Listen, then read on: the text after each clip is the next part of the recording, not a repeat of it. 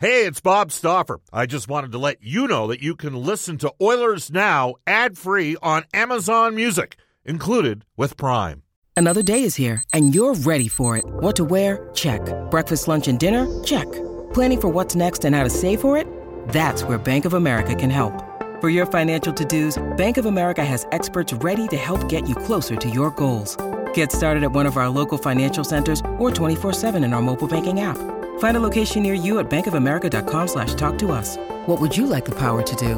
Mobile banking requires downloading the app and is only available for select devices. Message and data rates may apply. Bank of America and a member FDIC. When you need mealtime inspiration, it's worth shopping Kroger, where you'll find over 30,000 mouthwatering choices that excite your inner foodie. And no matter what tasty choice you make, you'll enjoy our everyday low prices, plus extra ways to save, like digital coupons worth over $600 each week. You can also save up to $1 off per gallon at the pump with fuel points. More savings and more inspiring flavors make shopping Kroger worth it every time. Kroger, fresh for everyone. Fuel restrictions apply.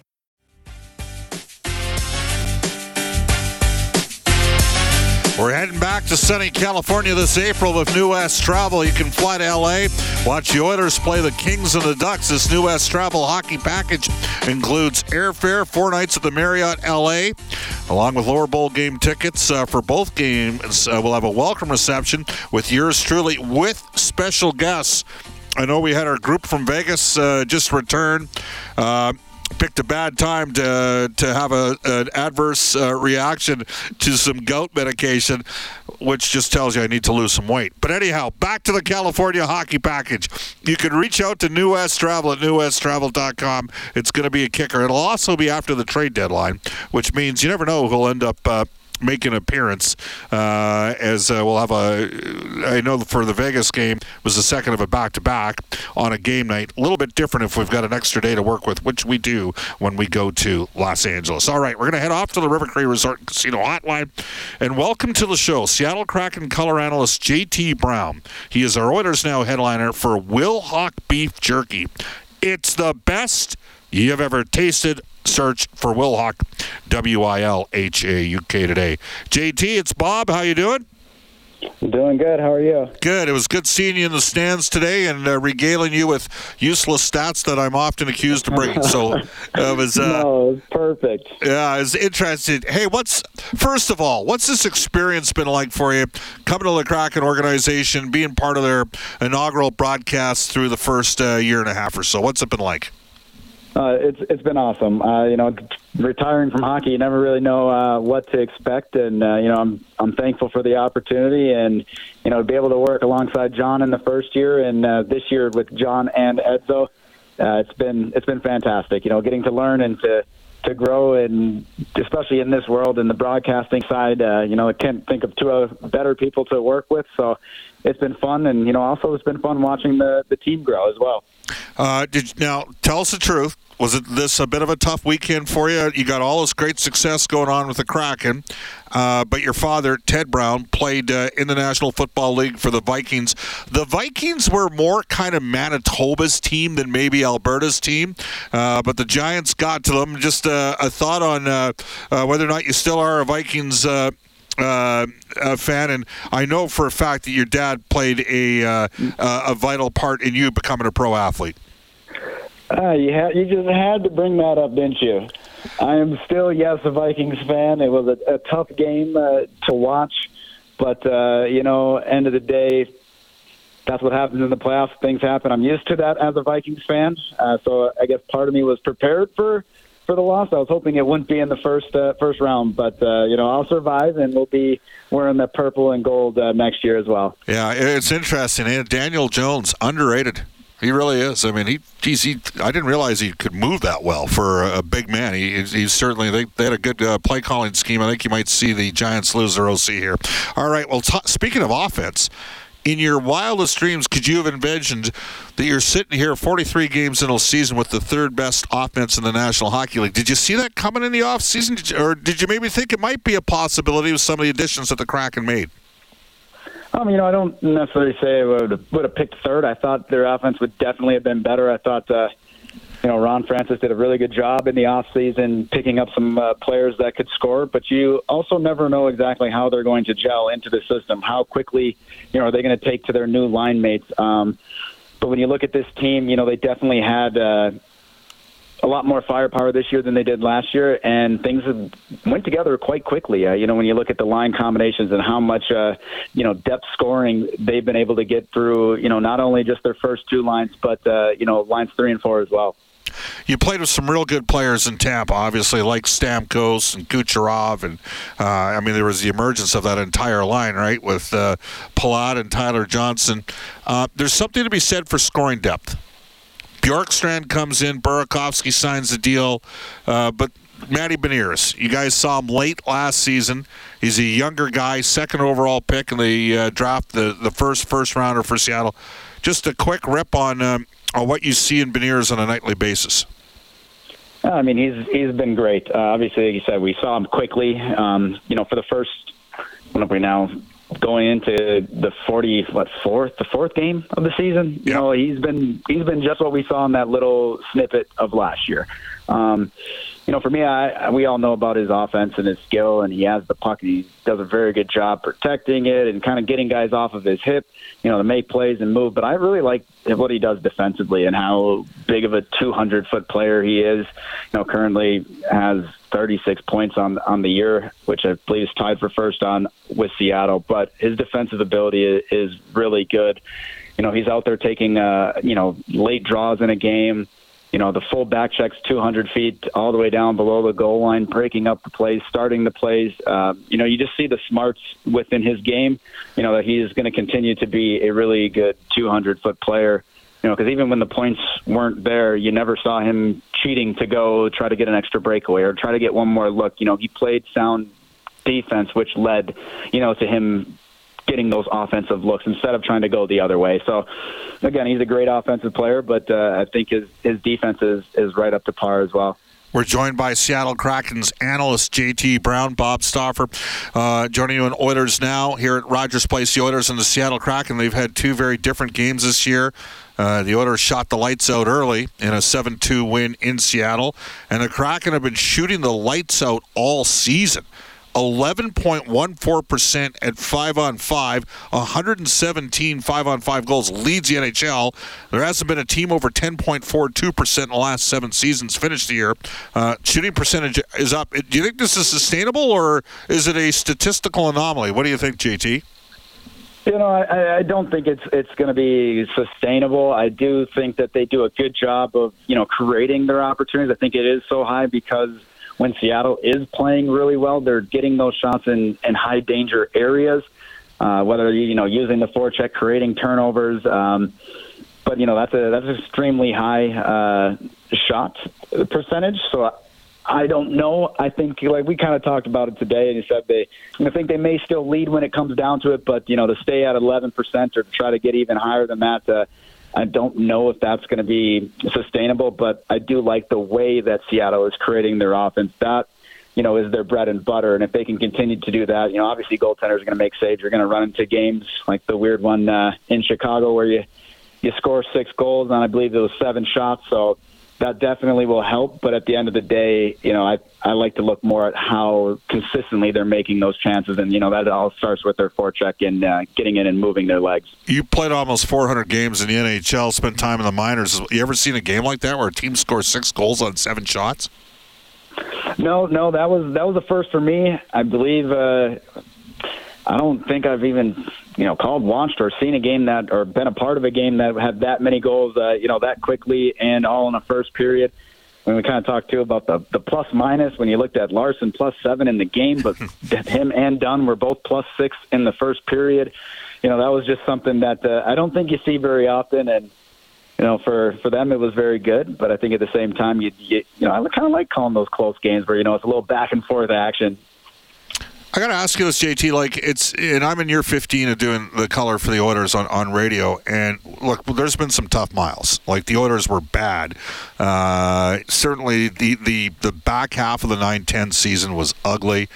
Um, in fairness, there you know Hall came aboard in 2010, and so did Jordan Eberle, and you could see that they were probably going to get to a better place, and then they got derailed a bit during the 13-14 season. But my theory has always been it's never as bad as people think it is, and it's never as good as people think it is. You know, it's it's somewhere more in the middle. Last year, you couldn't buy a save. Uh, this year you're you know you're scoring a ton, third highest scoring team in the league, and you just did something that hasn't been done in professional sport. Winning all seven games on a seven-game road trip yeah, yeah. between the NHL and you, you, you kind of just think, who would have thunk this a year ago, or is that just the way it works sometimes? You know, I think I think it's it's how it works sometimes. If you if you say you thought exactly that was going to happen, I'd call you a liar. Um, I think you still you believe in the process, right? I think that you know, Seattle came into the draft with a process. Um, you know, obviously, think they could have they could have been a little bit better last year. You know, whether you know finding a way to lose a game instead of winning a game. You know, this year they're doing the opposite. I think it's all you know part of the growing pains. But then you go and pick up the players you do. You knew that they were going to be a better team. Everything is kind of just gelling right now, and you look at what they did on the road trip. I think that's just the the ups and downs of the sport. I think you got to try to find that uh, that level head and you know, obviously, like you said, you're not as good as you think you are, but at the same time, you still have to have that confidence, right? Like they've gone in and beat some pretty good teams. You look at what Boston hadn't lost at home, you know, at the top of the NHL, you were able to go shut them out in their building. So they got to have that confidence, uh, you know, that they can go in and beat every team. But at the same time, you know, you have to respect every team in the league too. Anybody can win on any given night, and yes, they were able to create some history Although I don't know there's that many, uh, you know, seven game road trips anymore, but uh, yep. it's definitely not easy to do. Uh, you know, I'm, I'm not even playing, and I was tired on some of those uh, the road trip. I'm like, so to be able to see them, you know, put those type of efforts, seven, you know, road games in a row, uh, you know, it was pretty cool and fun to watch. Uh, JT Brown joining us. The Kraken are 16 4 and 2 on the road this season. That's pretty good. Now, because of the position they're in, plus 25 in goal differential, 26 13 and 4 overall. They have the best points percentage in the Pacific Division, firmly in a playoff spot right now. Does it change the process for Ron Francis? Do you see this team? Maybe people didn't think at the start of the year, oh, they'll be adding to improve the team. They got a deep team up front. Could you see Seattle being aggressive to upgrade the hockey club?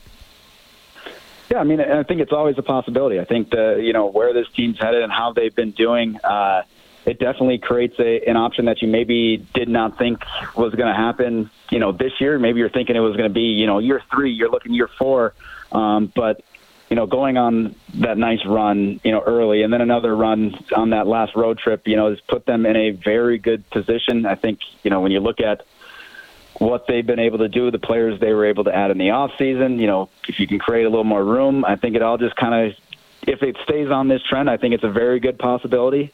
But at the end of the day, you know, maybe you think, hey, we have what it takes right now. We have a lot of great players. They're playing well together. We we like the way the team is gelled. You know how lines because I talked about that just a minute ago. You never know when you bring in that new player how it's going to work or if it's going to fit right away. So there's always that option, but I wouldn't be surprised, you know, if they're still sitting in that spot if they don't, or if they do make, decide to make a decision to, to kind of bolster the team because, you know, the way they're playing right now, it, it's been really fun to watch and have shown that they can beat some really good teams in this league. I'm going to date myself because this occurred before you were born, but in December of 1989, I flew in with the Alberta Golden Bears to broadcast games into the University of Minnesota Duluth. Uh, I just turned 23 at the time. You ended up uh, playing there, uh, and that program is it f- fair to say that they punch above their weight class? I mean, no disrespect to Scott Sandelin, but they're not the Michigans and the Wisconsin when it, or or, it, or do they recruit better, higher end players than maybe the average fan thinks? Because we think of those powerhouse NCAA programs, you know, Denver, the two in Boston, um, you know, Mi- Michigan, Minnesota. What has made Minnesota Duluth such a competitive team that ended up winning a couple back-to-back championships uh, three or four years ago? Well, I mean, if you, if you look at it from the standpoint of uh, you know the Michigans and the the top round uh, draft picks, yes, Minnesota is still able to recruit some draft picks as well, but it's not the same level as that. So you say the powerhouse, yes. You know, I I just think uh, you know obviously I think the world of Sandelin was able to to play for him and you know how he he gets the right players and the way they play. You know, they play a tough physical style of, of game. But you know, Seattle, not Seattle, but uh, Duluth does do a very good uh, job. You know, in the recruiting. I think you know, winning over the past. Obviously, I think they're they're having a little bit of a, a down year this year, but you know, when you're able to make it to the finals, make win a couple of national championships in a row, it definitely helps. They have a great uh, building up there with you know state of the art facility. Obviously, it's not uh, size wise, you know, NHL level, but uh, when you look at you know the college size on a on a smaller scale of a rink, you know, facilities wise, uh, they do a very good job with their recruiting. And it's Minnesota, right? So yeah, everybody wants to go. If they can get the Minnesota guys, and you know, even when I played, we had a couple of guys uh, come down from Canada as well to to play oh, for yeah. Minnesota Duluth and you know they do a good job of you know not only just getting some U.S. players but some Canadian ones as well. Yeah, my buddy, uh, my former center from the Southside Athletic Club in Edmonton, Guy Gadowsky, is the head coach at Penn State. I used to joke with them because uh, uh, he ended up coaching uh, one of the Ivy League schools for a number of years. I said you couldn't have gotten in there, but you're coaching there, and he's now at Penn State. Uh, by the way, by, and, and believe me, I juiced Jim Johnson when he was an Oilers uh, assistant coach. The Alberta Golden Bears beat UMD in back-to-back years, uh, in years in which Minnesota Duluth was coming off a national championships in the fall. So in in Minnesota Duluth, we had lots of fun with it. Hey, enjoy the ride. It sounds like you're having a heck of a time, JT. No, it's been awesome. Thanks for having me on today. You bet. That is JT Brown, and he is part of the Kraken's television broadcast as their analyst. 150 in Edmonton. We'll wrap up Oilers now with this day in Oilers history when we return. Hi, this is Leon Draisaitl from your Edmonton Oilers, and you're listening to Oilers Now with Bob Stauffer on 630 CHED. Thank you, Leon. Up to 26 goals on the season, 153 in Edmonton. Let's go to a text on the Ashley Fine Floors text line. Bob, regarding Kostin going through waivers, didn't that also allow the Oilers to assign him to the American Hockey League? If they had claimed him, would he have not had to have stayed on the NHL roster? Uh huh. See, we do have smart texters, and that one came from a 403 exchange. Nicely done. All right, let's get take care of some business here. Royal Pizza, Pizza Pass, and so much more. Edmonton owned and operated for over 50 plus years. They've got 15 Edmonton area locations, four in Calgary, one in Red Deer. Go online at royalpizza.ca or download the Royal Pizza app from the App Store. Stop for recommendation Royal Pizza, Mediterranean chicken. Royal Pizza still making it great. Into the Oilers now. Prospect Report brought to you by Re Reface Magic. Save money on your kitchen renovation. Don't replace, reface. What you got, Brendan? Uh, well, we got the AHL report yesterday, so we'll tell you Jake on three assists in his first three games as the Saskatoon Blade, Edmonton's fourth rounder in uh, 2021, flipped last week at the uh, trade deadline from Brandon to Saskatoon. Matvey Petrov, though, still pacing Oilers prospects and scoring with 54 points in 39 games. That's for the North Bay Battalion. Good for seventh overall in the O. Uh, Reid Schaefer, three points in five games since returning to Seattle after claiming World Junior Gold. And uh, Moose Jaw Warriors D man Max Wanner has seven goals and 28 points in 35 games this year. He rounds out top five uh, prospect yeah, scoring. You could see Schaefer, Wanner, and Petrov all in the American Hockey League next year. Oilers are going to have to make a decision on Chiasson. He's currently unsigned. Uh, we're going to go to listing Oilers history for New West travel. Travel to California again this April to see the Oilers play the Kings and the Ducks. For more information, reach out to newwesttravel.com. We're going to go back on this date in 1999. Oilers getting goals from four different players en route to a 4 1 win over the Detroit Red Wings at Skyreach Center. Bob Essensa and net, while Rem Murray and Tom Poti each had two point nights to bring the Oilers' record to 18, 19, and 6. That's the 43 game mark at that point. Uh, 18 wins. They ended up making the playoffs that year, lost to Dallas in 89 or 99. That was in four straight games. All right, tonight we'll have the Oilers and the Kraken from you live from Rogers Place. The face-off show begins at 5:30 with Reid Wilkins, Rob Brown, Jack Michaels. Cam Moon's got the call of tonight's game. Uh, myself and Brendan. Puck drop is at 7. Uh, Jack, Louis, Gene Principe, and uh, John Shannon and myself uh, in the intermissions on the NHL Hockey and Rogers broadcast. Tomorrow, Sportsnet's Mark Spector for Aquarian renovations will join us. We will head off to a global news, weather, traffic update with Eileen Bell, followed by Rob Breckenridge from 2 to 3, then the 6.30 CHED Afternoons with Jalen Nye. Thanks for listening, everybody. Back at you at 535, live from Studio 99 with Reid Wilkins.